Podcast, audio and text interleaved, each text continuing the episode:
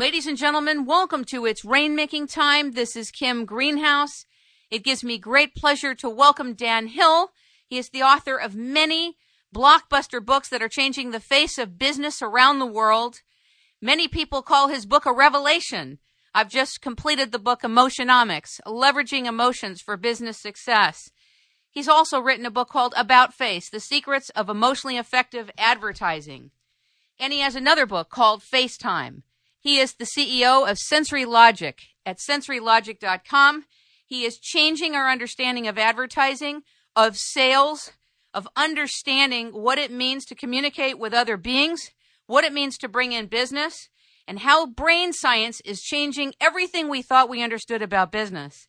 One of the other things I really love about his work is that when women say that they do things emotionally and men say business is business from the old model of business, Dan Hill is changing the paradigm. In fact, we make our decisions emotionally most of the time. Ladies and gentlemen, welcome Dan Hill to It's Rainmaking Time. Good afternoon.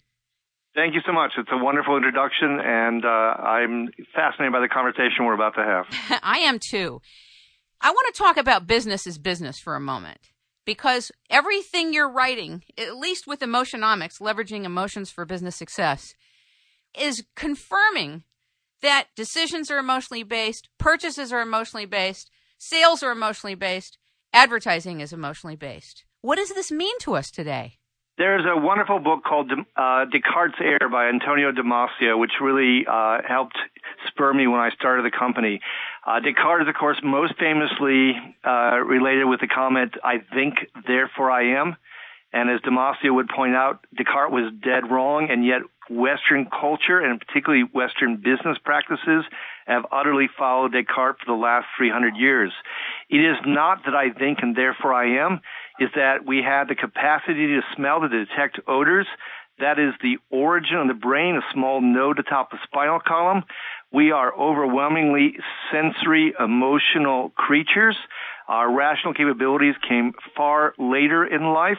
And so there are two fundamental layers. The notion that we are su- supposedly supremely rational is just not possible. And secondly, often this assumption that somehow, yes, women are the emotional decision makers, but guys are rational computers who digest facts and spit out results.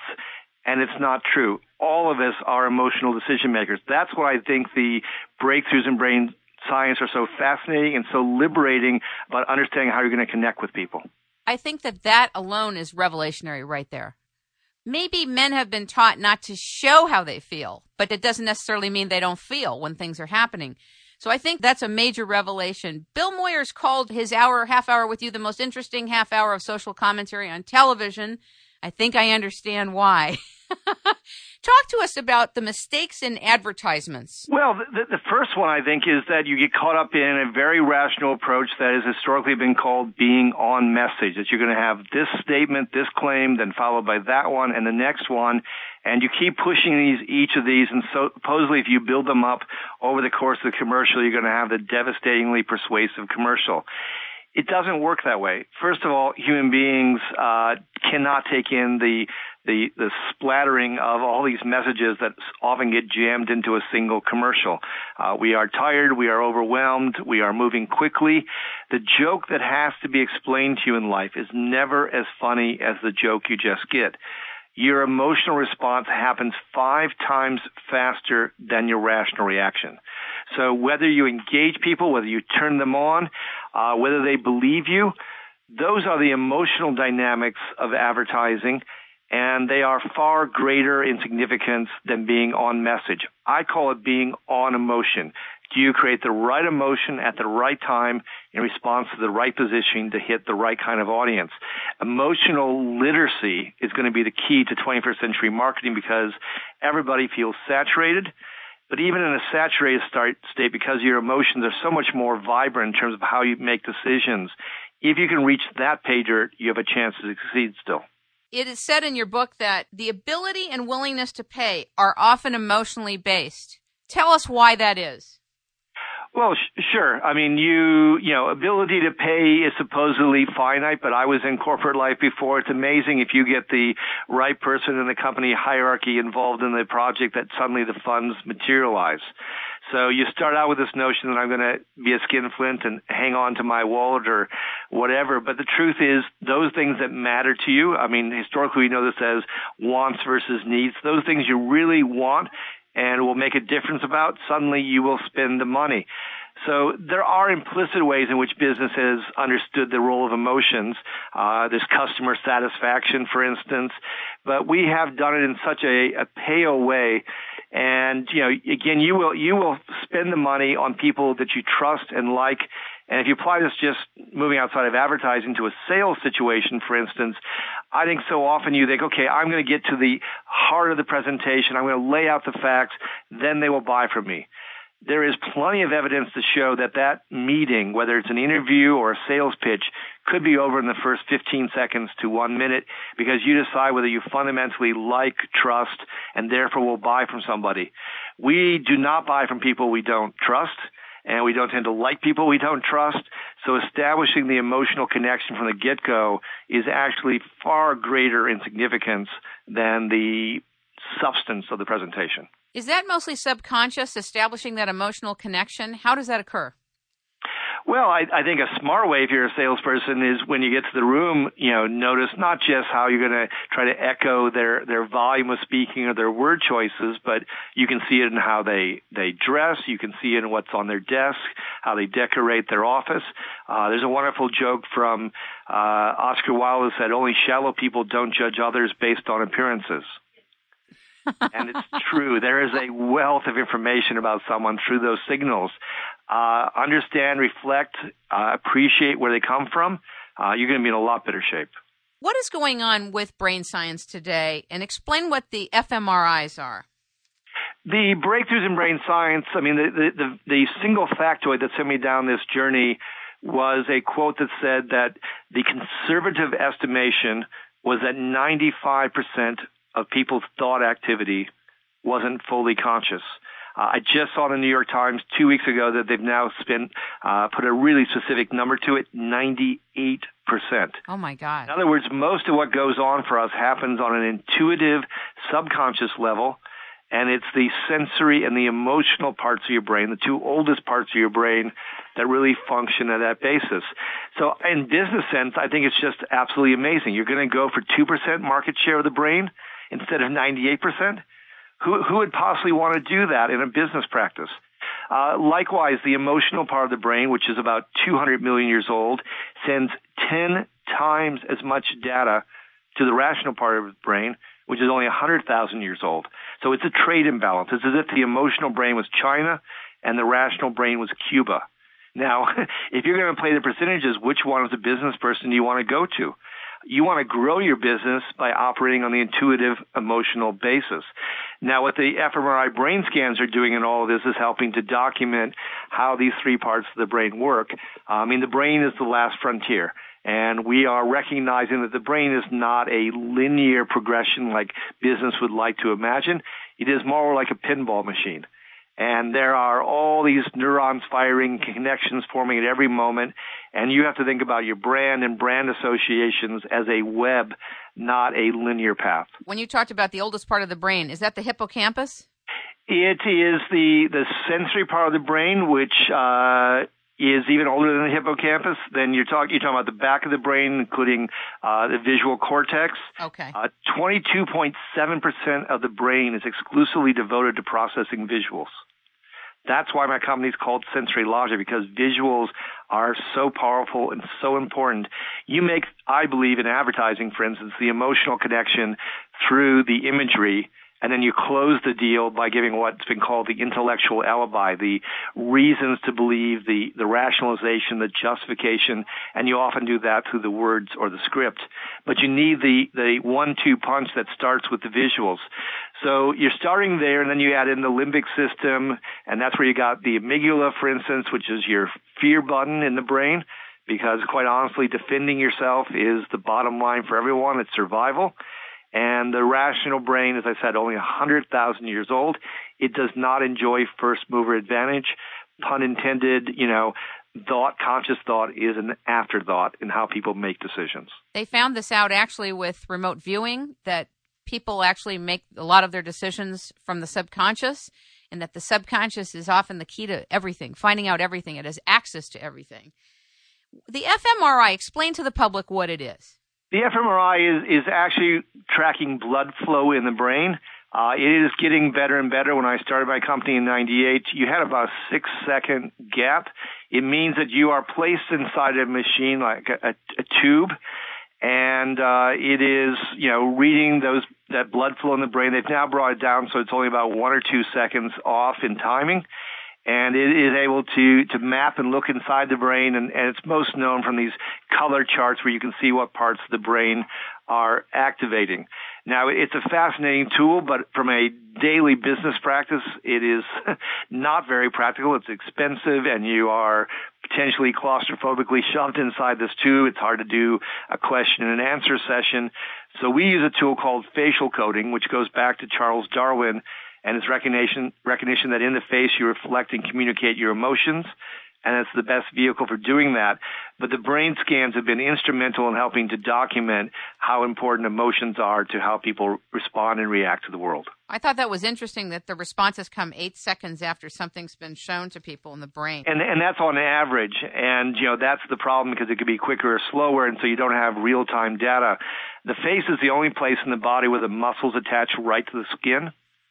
So it is quick, real-time data without having to artificially put sensors on people or shove them inside tubes or anything like that. We are we are all facial coders. That's why we want the in-person meeting with our boss to know where we really stand in life.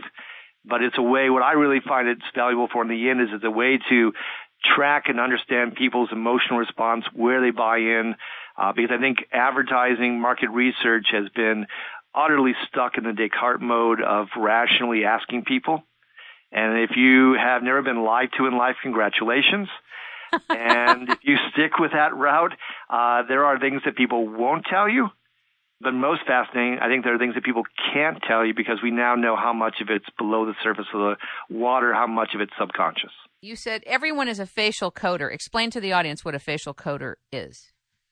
Uh, a facial coder means that you, in a conversation, all of us instinctively will take in the facial muscle activity of the other person to use it to pick up signals of basically how do you stand with someone.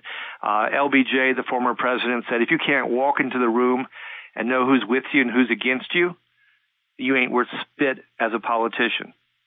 That's a Now, in in Blink uh, by Malcolm Gladwell, they use this on marriage counseling. And they have found that a contempt expression where the corner of the mouth curls up in a sign of disrespect and superiority to the other party is the most reliable indicator that a marriage will fail. And I think it's not a big stretch of imagination in business terms to say, you know what? The brand consumer is a relationship. And people's value system and their sense of whether or not they trust you and respect you is the fundamental glue that makes that work and so you don't want to take them to a contempt level. So facial coding means that we are, um, in my company, as, as a daily practice, there's 43 muscles in the face. There are 23 combinations of muscle activity that correspond to seven different emotions that go across cultures. We're talking happiness, surprise, anger, fear, sadness, disgust, and contempt.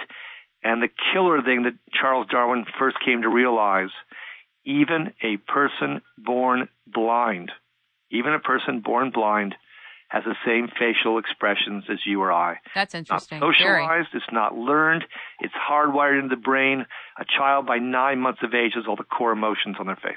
That's fascinating. Wow. It, it is fascinating. When I read that, quite honestly, I said, my God, this is the tool I'll be using for the rest of my life. And I was so excited that I went rollerblading along the beach in San Diego for the next two hours because I couldn't believe it. What has been the biggest challenge bringing this information to businesses? What has been the greatest challenge of people receiving this properly? Cognitive dissonance, because it fundamentally challenges their notion that uh, we are in control of our lives, that we understand our own thought process, and that everything that we've ever done before is potentially imperiled. Uh, I was meeting with a, a major Fortune 100 company, and I was with two researchers. One person got where I was coming from, was fascinated, was very enthusiastic. The other person was scared to death, and that person said, "If you're right, Dan." everything in my files is wrong. And my response was, in all honesty, uh, that that may well be true, because we now have a fundamentally different understanding of how people take in the world and make decisions. And so what I said to her was, uh, no fault of yours. Until I showed up, you worked with the tools as best you can. But going forward, you now know there's a new alternative and a new paradigm. And if you don't seize the opportunity, then that falls on your shoulders going forward. How would this relate, for example, in people buying cars? Sometimes people are very price sensitive, etc. But I've seen people buy things they absolutely couldn't afford because they like the salesperson. Yeah, well, I mean, uh, definitely the salesperson is a factor. I uh, had a former brother-in-law who was a salesperson, and he was just a fundamentally good person, and he drove the other salespeople crazy because people would come into the store and they would ask for Rolf, and they would just blew right past any other salesperson because they wanted somebody who wasn't going to spin them and push them into a sale. So you start with trust, but once we move on to the car, one of the really fascinating things about price – is that a price just has to be heard to be pigeonholed. You know, too high, can't afford it, too low, cheap, good deal. But it's value over time that really drives a business and allows it to succeed. In other words, we take in all these sensory impressions, mostly subconsciously, and we're forming clues and a picture of do we think this car works well? That's why things like, you know, how does it sound when you when you close the door? You know, does it have a, a hollow sound to it? Does it feel feel good to you? Uh, yes, you know, even things like the color of the paint job. I mean, there are people who won't buy a car in, you know, these 19 colors, but these three are the ones that are possibilities. There is a whole wealth of ways in which we are taking in and appraising that car in our purchase. And we may not be aware of it, but together they form that picture of what we're willing to do. And I think the funny thing is that the companies think it's all these extra gigaws of horsepower and so on. People have a really hard time assessing most of those things. Uh, it's the tangible things that we can take in and work with. And I think the companies should orient themselves to playing to the tangible where human beings reside because otherwise you're just trying to sell the engineers and there aren't enough of those to be a major car company. With regard to the facial coding work that you do, do you use a computer to do this? No one has automated it to date. Uh, even the CIA and the FBI who use facial coding, everyone's had to do it on a manual basis. It takes us about five to seven minutes to do every 30 seconds of video, uh, including having to baseline the person. As George Orwell said, by the age of 50, a man is the face he deserves. so some people are happy campers, some people are grouches. You have to take that into account. Uh, the automation is going to come on. Uh, but you know, it's going to come by degrees because you know, say for instance, someone's in a test and they wrinkle their nose. Well, what happens if they if they sneeze two seconds later? You have to recognize that that probably was the first premonition of the sneeze, not a disgust reaction. So computers are going to have to be sensitive to context, and I think it will come on, uh, but it's just not there yet. So, with regard to selling into the emotional realm and understanding that clients are experiencing everything on an emotional realm, what does this mean in terms of functioning differently for salespeople and business organizations? Well, I'm going to start with business organizations because one of the things I find most amazing is just how important a leader really is. Uh, there are studies out there to show that a chimpanzee will forego food in the jungle for an uninterrupted view of the leader. In other words, they want to know the leader of the pack's emotional temperament at any given moment because that signals whether they're safe or not safe and whether there's enjoyment there or not enjoyment. And there are other studies out there that, that now show that a CEO can change the performance level of a company by up to 30% and can be responsible for 50% of the corporate climate, so to speak, the emotional climate within a company. So it's infinitely amusing to me when they announce some business plan where they're going to buy XYZ company and they're hoping for a three or five percent lift in sales based on quote unquote synergy of bringing the two businesses together. If only these leaders would put real emphasis on being uh, emotionally intelligent and connective and engaging for their employees, because then you're not talking about a 3 or 5% bump. You're talking about as much as 30%. It absolutely dwarfs the kind of levels of, you know, increased productivity and therefore profitability that can be achieved through these, you know, more functional business deals. So really, it's it's an area where my experience. My father-in-law is a former CEO. My father was an executive. Uh, I've worked for two other CEOs directly. Uh, so many of them are there because they are good at finances, uh, legal issues, operational issues. Uh, not a lot of them are there because they're people persons, and yet that might be the most important attribute they could bring to the job. I'll tell you an interesting experience I had at age 26. I was brought into a $25 million research and development project called Protocol. And Bell Canada brought a team of 50 people down to Reston, Virginia to launch what they considered to be a Century 21 concept in the telephone answering service industry. They had a 10,000 conversion rate interest. They wanted to convert 10,000 sites to this protocol concept and they came in scaring the hell out of everybody in the industry. They worked fast. They were takeover type consciousness, the way they spoke to people. There was tremendous arrogance because all the money came from Bell that they couldn't lose. And of course, this concept with Century 21 worked. So of course they could replicate it and people hated them. They hated them. And I said to my then boss, there's no way by the way they're doing business people go into business because they emotionally want to run their own business. They don't want to be taken over by a big company. And unless they treat them differently and talk to them differently and have a different business process, they're absolutely going to fail. And my then boss said to me, no way. Do you know how much money they have? I said, mark my words, they're going down. And guess what? In two years, they were taken out of the U.S. market. They couldn't grow fast enough and there weren't enough people signing on because they had no emotional intelligence. Zero. Zero. Yeah, no, the, the emotional dynamics are absolutely crucial. I mean, how many, how many wars have been fought in which the better armed, better financed, you know, better equipment, comp, you know, army lost to somebody else who was driven by, you know, commitment to the cause and a sense of values, and it gave them the emotional fuel to hang in there against what seemed to be overwhelming odds. Uh, it, it's a dynamic that's way too often undervalued and missed. And I think in executives to come in with a combination of probably the most toxic would be actually contempt and fear because it means you're going to dismiss or avoid other people and you're essentially isolating yourself. And I agree with Thomas Friedman, you know, his thesis in the Lexus and the Olive Tree that the companies, the individuals, the countries that work best interconnect with other people. They learn from the exchanges and they they learn not just intellectually but emotionally what's salient for others. Uh, there's a joke in the New Yorker where two women are talking and one says to the other, "But enough about me. What do you think about me?" How many companies are like that? A lot. Is that what you call the me story? that would be trying to get to the me story for the other party rather than your own me story endlessly. Yes. Share about that. Well, I, I, I was speaking really in terms of customer service. Right. And, you know, the truth is that customer service means we, we are going there at the point where we think we didn't get any service. We didn't get what we expected. And we probably pretty much feel like a fool. And we feel really vulnerable because now we're up against the big entity, the company. We've given them the money, which is the thing we, we fear they most want rather than giving us a good deal. And we're trying to get some justice. And it is a moment when you will absolutely have the customer's attention. And if you can fulfill or make good on what has gone bad, uh, you will have their, their gratitude.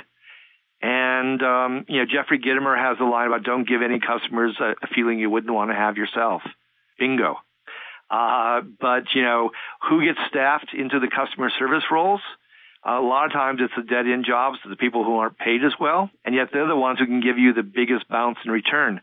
I think companies would be very smart to put people into those roles who, first of all, enjoy that role. Second, who've been with the company for a while, who understand how the company works, the procedures, not just someone who is passing through really briefly and has no commitment to the company or the customer. And third, yeah, you should pay them a bit more. Uh, it's a really important job. And I think too often customer service people, I've spoken to some of their conferences, they are starved for funds within the company. They are seen as a cost center when in fact I think they're the frontline buttress to protect loyalty along with the people who design the offer originally. I agree with you. You said in your book, Emotionomics, that there's a deep seated explanation for a prospect resistance are almost always emotional in nature. In other words, when a prospect is resisting, it's emotional in nature. And most salespeople and business organizations don't get that. I think a lot of salespeople, and I was just talking to someone the other day who's a good friend of mine. I like him. He's a, he's a really a pretty good salesperson, but he just he admitted to me. He said, "I just love the hunt." And guess what? If you're the hunter, then someone's being hunted, and it's not a really great feeling as a prospect to be the hunted. Uh, that means once you get killed and bagged, and you're the trophy hanging from the wall, uh, you know the deal's over and you end up really worrying about, you know, where's the reciprocity and where's the relationship. And there has been a lot of, you know, buzz and BS about relationship building models of sales, but I pretty much haven't seen it uh, really enacted. And the key thing is to go back to uh, people want to feel safe and they want to feel comfortable. The person who comes after you the uh, isn't going to make you feel very safe and really especially valued. You're only good to the extent that they can extract money from you. And uh, I mean this myself. There are a few times where I tried so hard for a meeting and I finally got it, and I probably was, you know, too aggressive, too eager in the meeting. Uh, that doesn't make you a good listener. So I'm not suggesting I'm high and mighty and above everyone else and never made a mistake in life, but it behooves all of us to to slow down and listen a whole lot better. Don't you think that a lot of the cultures in businesses who have been trained from the old guard of business about how to get a sale, they're still lingering in the old model. And therefore, to create these relationships and to take time for a customer to come in, a lot of the sales organizations are not mentally run that way. They want it fast. They want it yesterday. And the thing is that energy is in the vibration of the person who's selling. So they're taking whatever's in that department over there. So how do you see the retraining of the mind of the sales managers and who they're reporting to? Well, I, I think they're going to have to they're going to have to fundamentally start over, and I think they should start over with with the breakthroughs in the brain science. Uh, people have four motivations, uh, as suggested by two Harvard professors who are organizational psych people. And that's to defend ourselves, but it's also to acquire, to bond, and to learn.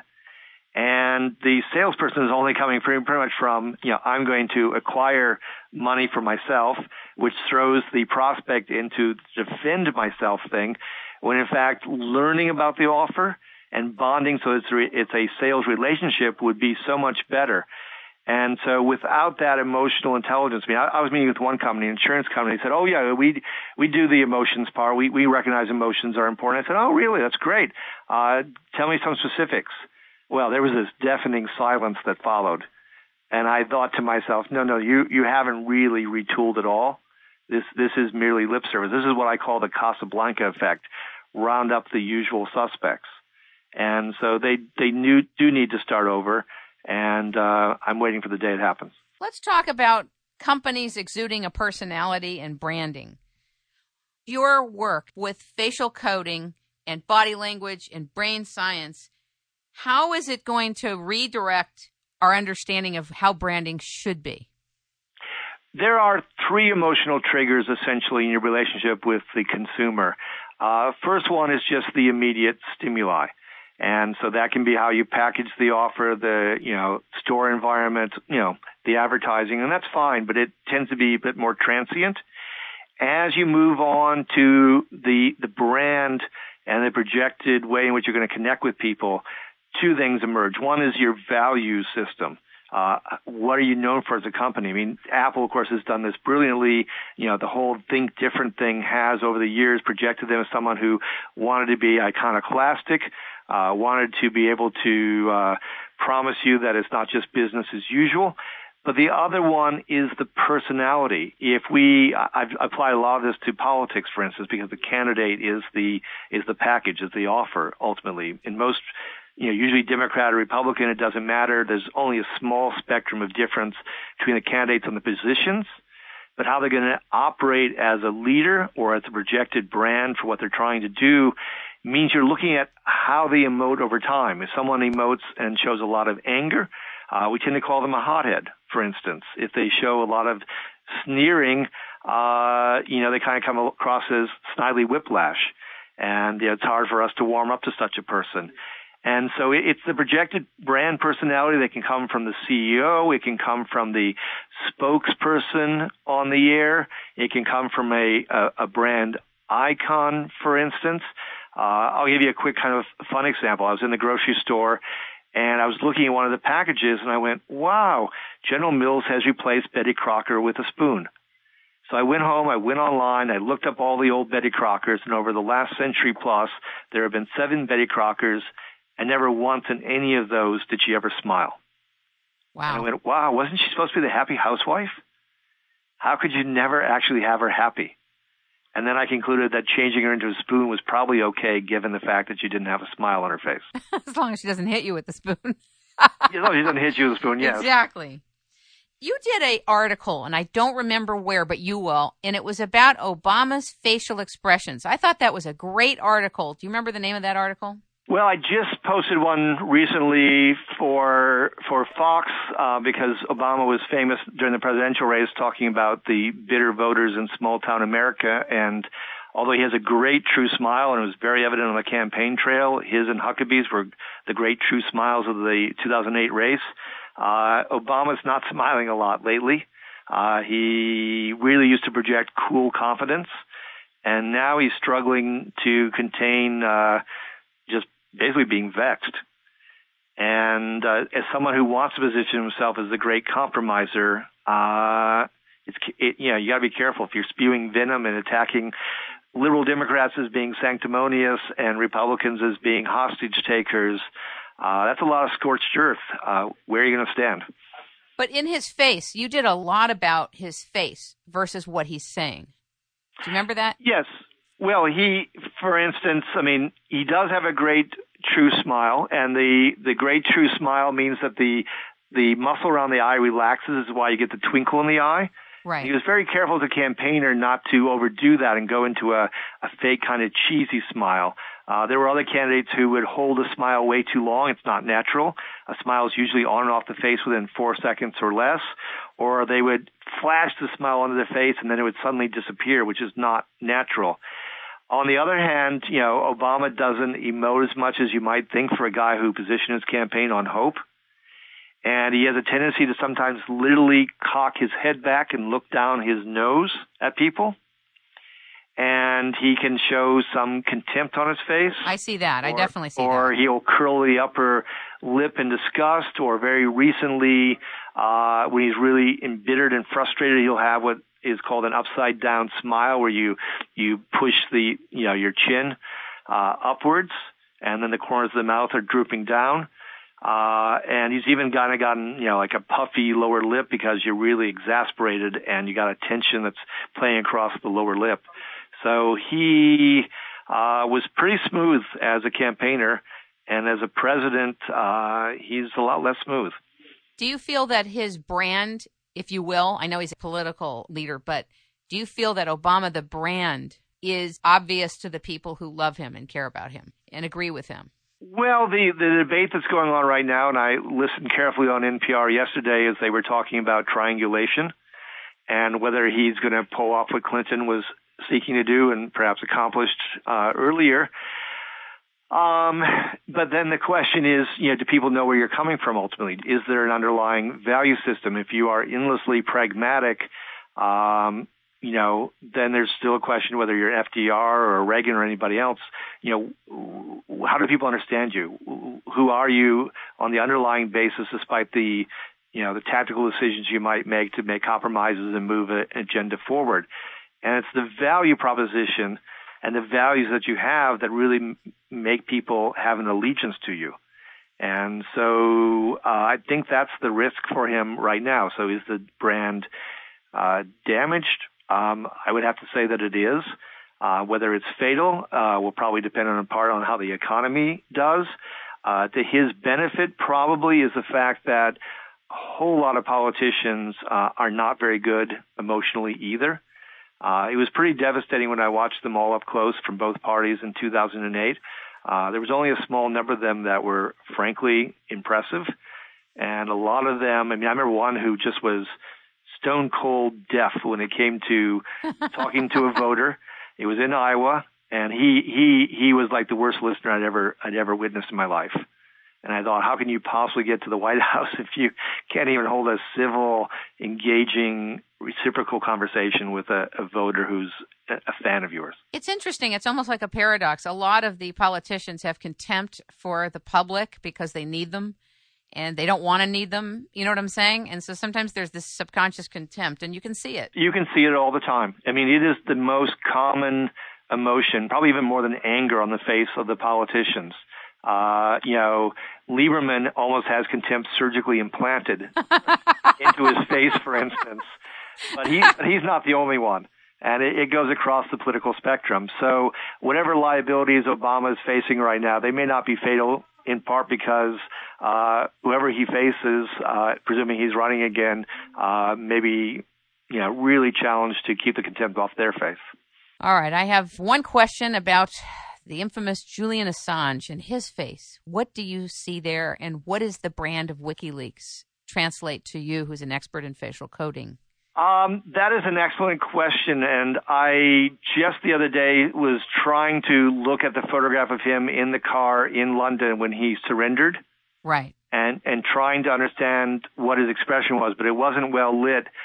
The other days when I've looked at him, uh, there is a there's a disgust which would make sense because I've often seen in progressives that they will the corners of the mouth will go down and out. It's a bitter expression. It makes perfect sense to a quote unquote green candidate who doesn't find the status quo acceptable. Right. wants to change because bitter as a feeling means bad taste, bad smell. Uh, yeah, I'm rejecting it. And the anger as an emotion means you're going to move, you're going to make something happen. Well, clearly to put out all of those leaks is trying to create a tidal wave.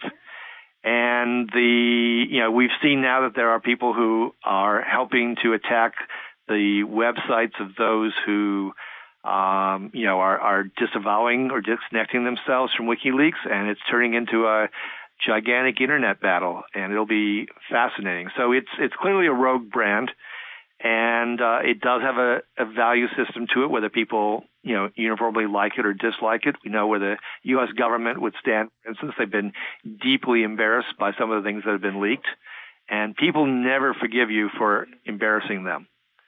Uh, because then there's a social, dim- not only is there your own personal feelings, there's a social dimension that I've been shamed in front of others, and it's it's deeply wounding. And uh, so Will the U.S. try to extradite him? Oh, I think so. I think so too. Martin Lindstrom, the author of Brand Sense and Brand Child, wrote some very nice things about you in the opening of the book.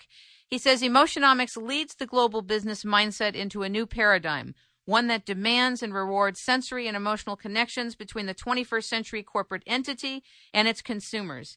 Dan Hill's expertise guides business in securing the bonds of empathy that will drive commercial growth over the coming years. How is your work focused differently or similarly to Martin Lindstrom's? And have you read those books of his?